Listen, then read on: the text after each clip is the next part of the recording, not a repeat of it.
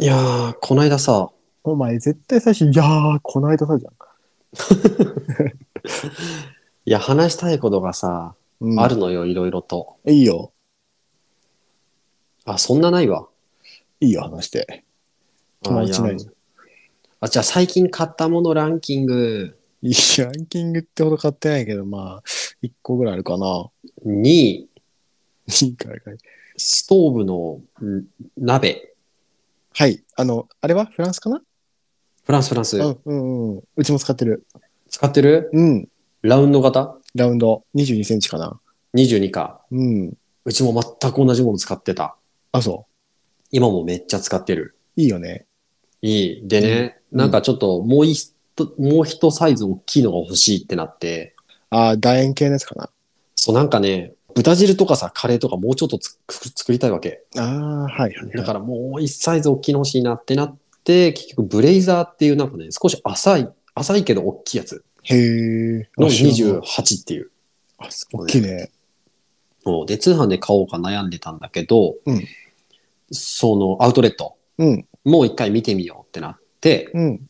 そのちょうど欲しい色の28のブレイザーが売ってて、すごいね。うん。で3万だったんだよ。あー、高いね。じゃん。でもネットよりも全然安いっつって買へー買買ったよ。あ、そうなんだ。まだ使ってないけど。いつ買った最近本当にさ、昨日、えー、すご。じゃあこれから楽しみだね、それはね。楽しみ。え、28センチってことはガスコンロ2個使うってことだよね。いや、違う違う違う違う違う違う。どう勘違いしたの今。ガスコンロ横並びのガスコンロ2個使うっていう認識って大丈夫だよね。そして48センチぐらいだと思う。はい。で、第1位ははい、じゃなくて。1位は、うんサングラスです。あ、そのイメージ全然ないかも。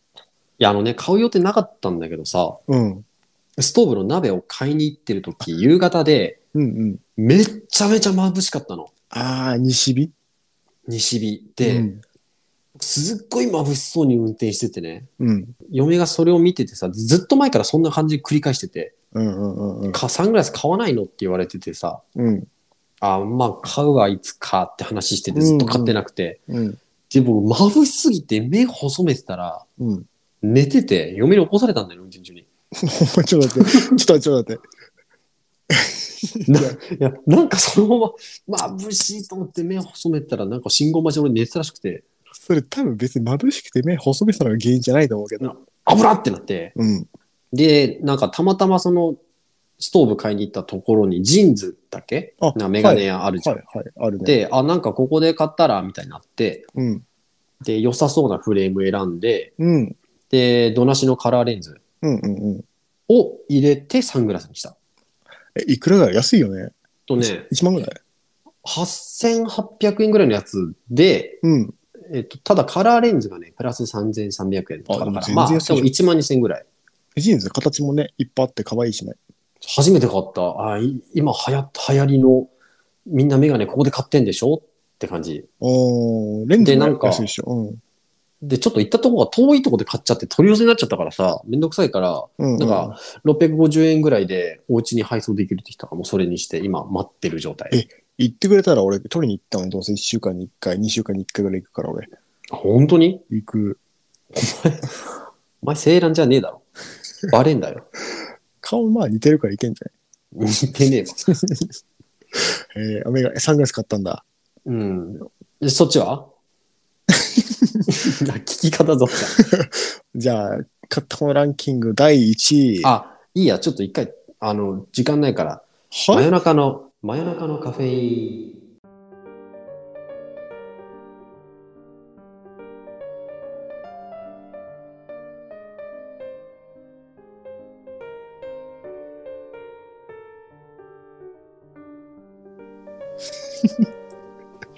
はいはい。えーっとね。じゃあ、いいですかここで発表して。あ、やるまだ。もう僕今自分の今発散できたから満足しちゃったんだけど。いや、一応いい。いいあのあ、いいよいいよ。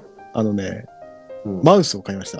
いや、よかったね。したら、今回のめ、あ、えあとね、マウス買いました。マウスっていうのは何それは、あ、なんでもない。あの、パソコンのマウスですね。すごい安価なボケを挟もうとしたんだけどそう、やべ今危険な感じした。危なかったよね。うん、危なかった。当に。なんかね、トラックボールのマウスを使ってて、で、あの、普通に使ってたら、結構ね、最近息子がね、うんほんと1。歳、む息子ってどっち違う違うあの、別に俺らは今さ、深夜のテンションでやってるけど、聞いてる人は深夜と限らな いからさそう。はいはいはいそう。息子のボールっていうともうちょっとさ、違うの。本当にね、1歳5ヶ月ぐらいなんだ子供がいるんだけど、うんもうね、すっごい何でも興味があって、もうキーボードとかマウスがもう大好きなの。うん、楽しいもんね、多分。そう。で、特に、あの、マウスがさ、トラックボールだから楽しいのよ。うんうんうん。それだからね、僕がね、いない隙を狙って、それをテーブルから背伸びして取ってうんうん。遊んでんの。なるほど、コロコロしちゃうのねそう、。コロコロして遊んでて。で、気づいたら、あの、そのボールで飽きたのか、あのさ、真ん中のクリクリってあるじゃないこう、画面スクロールするやつ。うんうん。あれかじってて、 若干なんかぶっ壊れてて、そこウケでるクリクリってやったら引っかかって勝手にクリックされるようになっちゃった。や ったじゃん。それでダメになって、新しいトラックボールマウスを買いました。仕方なくじゃん、そう購入。動機は仕方なくです。なるほどね。そう。して、だからそのマウスは息子にあげた瞬間にそのボールどっかなくしてた。いや 早いな。そう。 ほんとどこにもない。即死したじゃん、かわいそうに。そう。もう一回あげなきゃ。じゃあ、メイントークいきますか。はいえ。ミステリー会ですね。ミス理解だね。またじゃあ、俺やりますわ。うん。わーじゃなくて。じゃあね、どれにしよっかな。50個ぐらいあるから、それからどれにしよっかな。嘘をつくな。じゃあね、これ以上、えいどういうシステムで選んでるのベルメスの顔って知ってますベルメスの顔いや知らんけど。あのねベルメスの顔っていうちょっとね、不思議な話ですね。もうこれね、スペインの話なんですけども、もうこれちょっと奇妙な話すぎて、あ、ちょっと待って、なんかさ、こう、ミステリーの話するときさ、ちょっと、ちゃんとタイトル言って、なんか音楽流そう。わかった。じゃあ行くよ。あの、こんな感じ。それでは今回は、ベルメスの顔。みたいな感じ。もうそれでいいよ。なんでだよ。行くよ、じゃあ。うん。今回はベルメスの顔お前ら東大を目指せ誰安部寛ですいや、笑っちゃったよ。もういいよ。笑いたくないんだけど。うんこれスペインの話なんですけどうん。これ本当にちょっとちょっと怖い話ですねうんうんうん。もうあまりにもちょっと怖すぎてこれなんて呼ばれてるか知ってますベルメスの顔。いや違うんですようん。ベルメスズフェイスって言われてますうん。向こうではね、そうだろうね。はいで1971年8月23日1978年71年 ?71 年。ほうほ8月の23日う。うん。スペインの田舎町ベルメスに住むマリア・ゴメス・カマラは夕食の準備をするために台所の 夕食の準備をするために台所のかまどの薪に火をつけようとしていました。すると台所の床のコンクリートに何かシミのようなものが浮かび上がっていることに気づきました。おお。よく見ると、そのシミには、目、口、鼻、そして、口ひげが確認できます。口ひげまであんのそう、それはどう見ても人の顔でした。え驚いたマリアは、すぐに隣人たちに知らせると、駆けつけた彼らもその不気味な顔を目撃して、マリアの勘違いなどではないことが証明されました。それってさ、どんくらいの顔なの結構割とあ、本気で。割とか、ちゃんとした顔。これね、ベルメスの顔で調べたら出てくるんで、僕の話終わった後調べてほしいんですけど、ちゃんと顔なんですよ。ほうほうほはい。本当に明らかに顔です。う。うんうん。で、この不気味な顔っていうのが噂はもうあっという間に広まって、スペイン各地から人が押し寄せる事態となりました。そんなに見たいのそうみんな見たい。1971年だから。 いや、1971年とバカのしてないから。 今噛んだけど。で、もう、ただですね、大勢の見物客によって、マリアたち家族は日常の生活が送れなくなっちゃうんですよ。いや、呼ぶな、じゃあ。そうなんですよね。もう呼ぶ、呼ぶなというか、もう買ってきたみたいな感じですね、この時はいや、。でも、いや、うち顔、顔出たさ、見に来てよって言わなきゃでも、あそうだなくないか。まあ実際そういう感じだったんで、多分ここまで広がると思わなかったんだろうね。うんだねもうそれはさ、うんよく言うさ、人間はさ、3つの点が集まった図形をさ、ああ、もうそれじゃない。人の顔に見えるシミュラクラ現象とはまた違うの。もう違う。完全に顔。もうレベル、もう団地なんだ。絵、絵描いた感じの絵。本当にへえ。顔があって。まあうん、それでね、ちょっと大勢の見物客が来ちゃって、日常の生活を送れなくなっちゃって、ほうもうそこでどうしたかっていうと、もうその不気味な顔をね、破壊しようってことで、破壊します。破壊するんだ。最初の出現から、これが6日後なんですよ。結構早い段階でたくさん座って、そうさすぐ壊したね。そう。で、8月29日ですね、うんマリアの息子が台所の床を削って、そこにセメントを流し込んで、床リノベーションを行うんですよ。いや、リノベ。床リノベーションを行いました。うんうん。なんで、もう消えます。これで一件落着かと思いきや、その約10日後、9月9日、はい全く同じ場所に新しい顔が再び浮かび上がってきます。リノベ失敗してんじゃない失敗してます。しかも、その顔は当時より鮮明になっており、少し悲しげな表情になっていたと言います。最悪なパターンですね。うん。結局、その後も不思議な、不気味な顔は現れ続けて、もう、最も多い時では18個もの顔が家中に出現したと言います。現れすぎだろ。そう。怖いよね、でも実際。これね、顔かなじゃなくて、もう完全に顔なんだよね。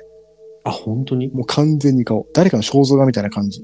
そんなにそれが18個あるの、やばくない怖すぎるわ、そんなの。で、ちなみにこれ余談なんですけど、うん。顔にはね、それぞれ名前が付けられていて、なんでだ よ。最初に出現した顔には七面鳥って名前が付けられてます。出てた。これは、あの、キリストと似てたんだよね、最初の顔が。ーうん、キリストの絵と似ていたことから連想して、クリスマスに食べられる七面鳥で、もう七面鳥って名前が、もう若干ひねってね、付けられることになりました。 そのままジーザスでいいじゃんね。やめろよ。はい。で、どうしてこんな現象が起きたと思いますかいや、一回だって床削ってリノベしてんでしょそう。なのに出てきて、若干ちょっと悲しそうな顔してんの。なんで削るのみたいな。うん。施工業者の嫌がらせとしか思えないよね。あー、なるほどね。まあ、まそあれはあるかもし心心霊的な現象じゃなれないい。まあ、ですか。そうだよね。だって削ってるもんだって。そう。で、あまりにも不気味な顔が出現することから、これ地下になんかあるんじゃないかと。あ、そう地下にね。そう。家の地下を調べたところ、なんとそこからいくつもの人骨が発見されます。おー、えぐい。そのため、不気味な顔はこの人骨と何か関係があるんじゃないかと考えられています。うんうんうん一応、ベルメスの顔の内容としては、これで以上なんですけども、で、ベルメスの顔は、これ、超常現象論とインチキ論で意見が分かれています。うん。はいはいはうい。ん。やっぱこう、心霊現象なんじゃないかっていうのと、いや、これ作ってんじゃないかっていうね。まあ、それぞれの意見が分かれてて、まあ、それの意見についてちょっとお話しますね。うん。で、超常現象論なんですけども、まあ、これに関してはもう先ほど話した通り、家の地下に大量の人骨が埋まってたことによる心霊現象じゃないかっていう意見ですね。なるほどね。うん。まあ、人骨が埋まってたのは本当もう事実なんですよ。これはもう調べて分かってるんですけど、うん事実で、まあ実はこれマリアの家の付近は昔墓地だったみたいで、まあ掘り出されたもの以外にもそこら中に人骨が埋まってる可能性があるそうです。なかなかやばいね。そう。で、彼らの怨念がシミとなって現れたのではないかっていう説ですね。おーこ。れが超常現象論です。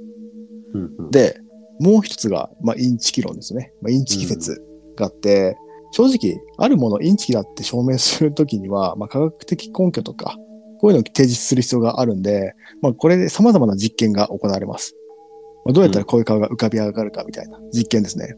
うんうんうん。で、実際に何もないところからシミを浮かび上がらせる方法としては、まあ、二つ説があって、そのうちの一つが、硝酸銀説。硝酸銀説。硝酸銀ですね。あ、硝酸銀。の説ですね。うんうん。で、この硝酸銀って何かっていうと、あのね、写真のフィルムの原料にも使われるもので、うんうん光に当たると黒く変色する性質なんですよ。うん。うなんで、顔、そのウェルベンスの顔ですね。顔自体を硝酸銀で描いて、まあ光で当てることによって顔を浮かび上がらせたんじゃないかっていうふうに考えられています。ーん。ほうほう、なるほどね。ただ、ベルメスの顔が浮かび上がったコンクリートからは銀が検出されてないので、硝酸銀説は違うんじゃないかと言われています。うん。うん。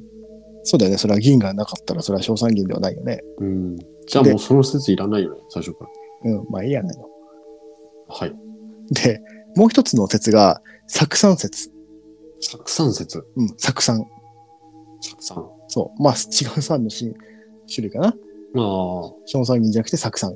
うん。はいで、実はこの調査なんですけども、もともとスペインの内務省が指示したもので、そんなにそう、スペイン中から集められた様々な専門家によって委員会が結成されて徹底的に調査されます。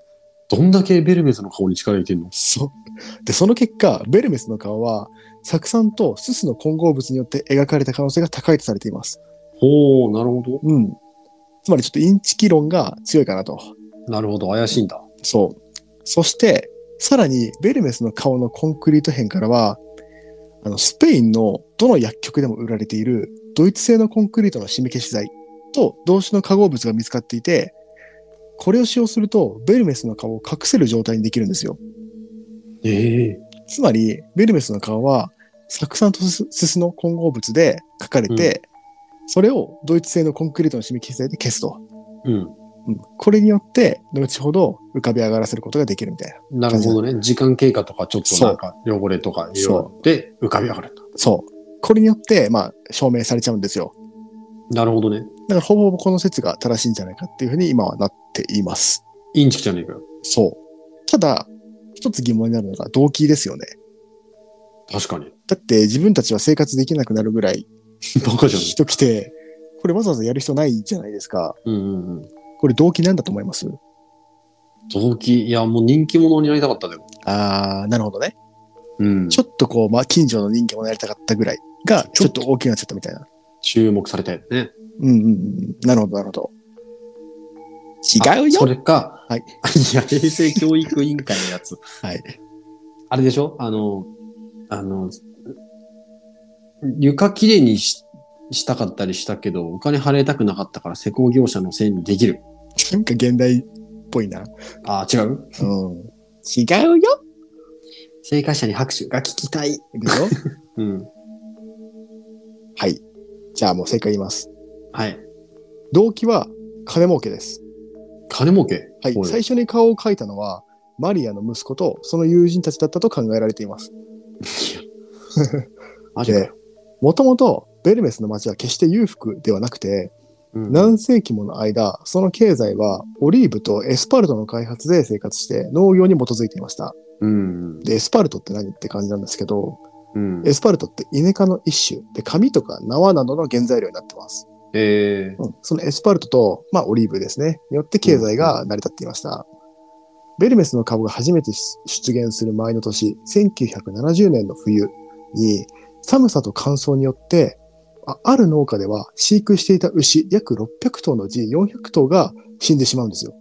もう終わりじゃねえかよ。そう、結構やばいじゃないですか。うん。で、さらにその時に、オリーブの木の被害も受けて、春には季節外れの雪まで降りました。ああ、最悪だね。そう。当時、このような悲惨損害を受けた年はかつてなかったっていうぐらいひ、ひどい損害を受けてますね。なるほど、なるほど。うん。こうした中で起こったのがベルベスの顔の事件でした。打開策じゃん、マジで。そう。実は、当初、出現した顔は、マリアの顔家族によって、ベルメスと同じスペインのハエン県うんにある大聖堂のキリスト絵と似ていると言いふらされていました。うんうんつまり出た絵に対して、マリアと家族によって、この顔はスペインの半円形にある大聖堂のキリストに似てるよっていうふうに言いふらされていました。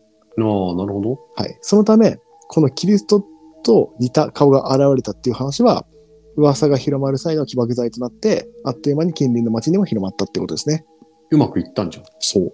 で、噂を聞きつけた人々は、顔を見ようとマリアの家を訪れて、最初の顔の出現からわずか数日で、訪問客は1日1万人に増えたといいます。いや、引きすぎだろ。そう。すごいよね。1日1万人だよ。すごいね。はい。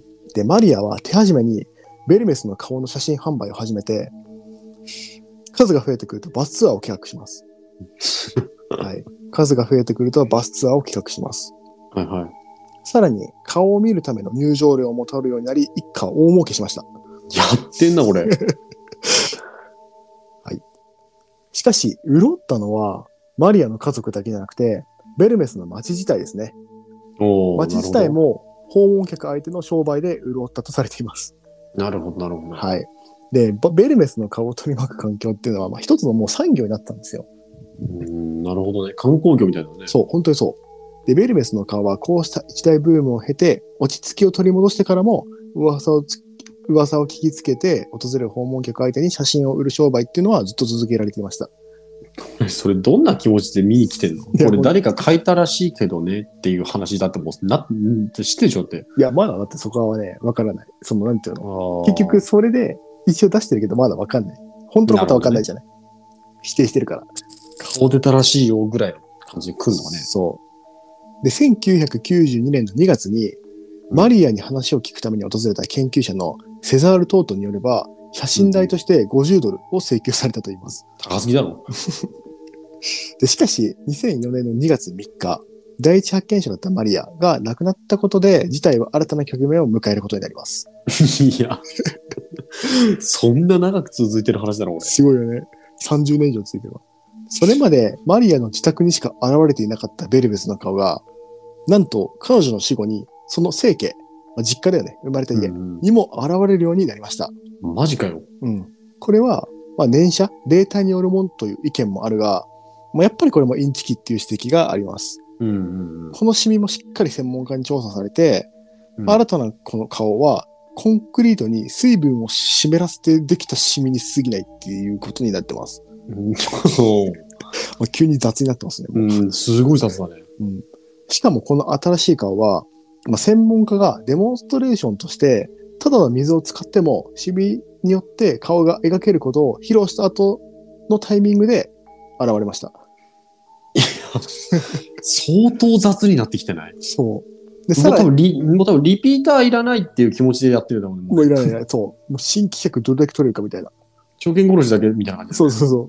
でさらにスペインの新聞社の調査によると、街もインチキに加担していたことが指摘されています。もうどうなってんだ。当初、町は観光の目玉として、最初にベルメスの顔が出現したマリアの家を購入しようと考えます。おおなるほど。うん。これは観光業で使われるということで、バレうんうんベルメスの顔が出たマリアの家を購入しようと考えていたものの、うん。価格が約8400万円と高騰していた ため、断念します。なんいとや、、それに手を出そうとしてる中、うもう、そのね、ま、町も相当お金ないんだろうね。そう。しかも町、町なのに8400万の家買えません。はい。これで購入を断念します。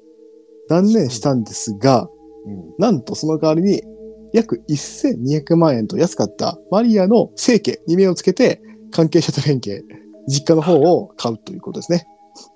つまりで、新たな顔を出現させることで、観光に利用と、利用しようと計画したのだと いいいます。や、爪甘すぎだろ。